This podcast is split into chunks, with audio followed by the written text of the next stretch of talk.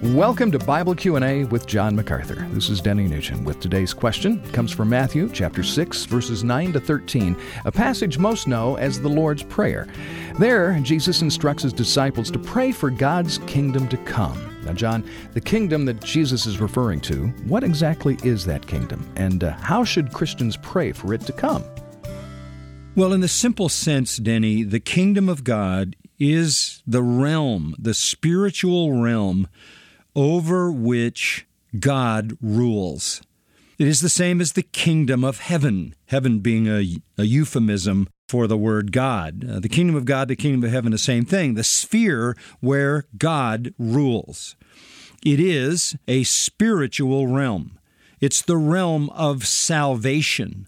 So that when Jesus preaches the message of the kingdom and invites sinners to repent and come in faith to Him and enter the kingdom, He's calling them to salvation.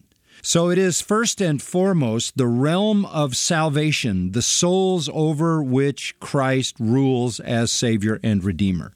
But that kingdom is not limited to the spiritual realm. There will be a form of the kingdom of God that will be earthly, the millennial reign of Christ for a thousand years at the end of human history. And the kingdom of God will also be eternal.